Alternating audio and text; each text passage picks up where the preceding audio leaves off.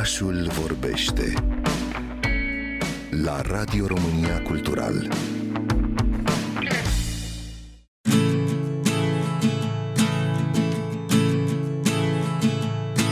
Vicența este orașul în care ne plimbăm astăzi oner. Se află la jumătatea distanței dintre Veneția și Verona, dar rămâne în umbra acestora dacă ne raportăm la afluxul turistic, în ciuda faptului că Vicența este prin excelență orașul marelui arhitect renascentist Andrea Palladio, cel care și-a pus amprenta și asupra edificiilor, în special religioase, din Veneția. De pildă, Bazilica San Giorgio Maggiore de pe insula cu același nume, cu vedere la Palatul Dogilor, este proiectată de Palladio. Vicența concentrează însă cele mai multe creații ale sale, peste 20 de palate, vile comandate de aristocrați și clădiri publice, între care Teatro Olimpico, ultimul proiect al arhitectului finalizat după moartea sa. A fost inaugurat în anul 1585, se păstrează și astăzi în forma inițială și este considerat cel mai vechi teatru acoperit din lume. Găzduiește și în prezent reprezentații teatrale și concerte, însă doar primăvara vara și toamna din motive de conservare, întrucât sistemele de încălzire și de climatizare ar putea afecta structura de lemn a edificiului. Din aceleași motive, numărul spectatorilor este redus la 400, jumătate din capacitatea sălii. Însă teatrul este deschis turiștilor pe tot parcursul anului.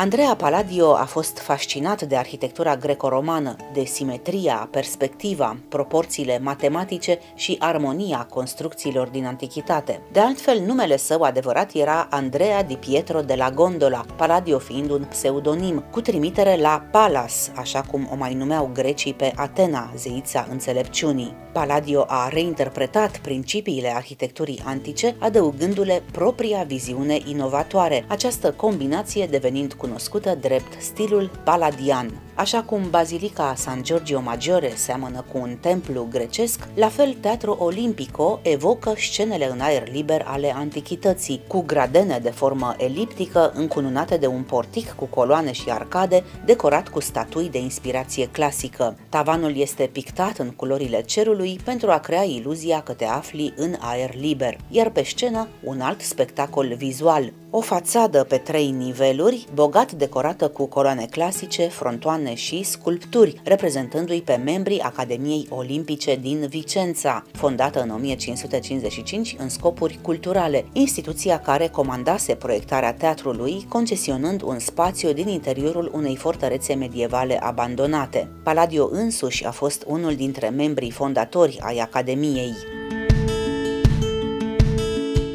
Cum spuneam, arhitectul nu și-a văzut capodopera terminată. A murit în 1580, chiar în anul în care au fost demarate lucrările. Proiectul a continuat pe baza schițelor, sub supravegherea fiului său, iar fațada despre care aminteam a fost realizată de Vincenzo Scamozzi, discipolul lui Palladio, care a creat o construcție scenică tridimensională, Fațada are 5 deschideri, cea din centru de forma unui arc de triumf, iar în spate un decor pictat reprezentând drumurile către orașul grecesc Teba creează profunzime. Drumurile par a se pierde într-un orizont îndepărtat. De altfel, acest decor fusese realizat special pentru spectacolul inaugural, Oedip Rege de Sofocle, și nu a fost demontat ulterior. Teatro Olimpico din Vicența este așadar reverența lui Andrea Palladio în fața teatrelor din antichitate și totodată reprezintă o inovație artistică pentru acea epocă, fiind proiectat după principiile perspectivei și iluziei optice. Este cel mai vechi teatru renascentist dintre cele doar trei care au supraviețuit până în zilele noastre, celelalte două aflându-se tot în nordul Italiei, Teatro Alantica din Sabioneta și Teatro Farnese din Parma.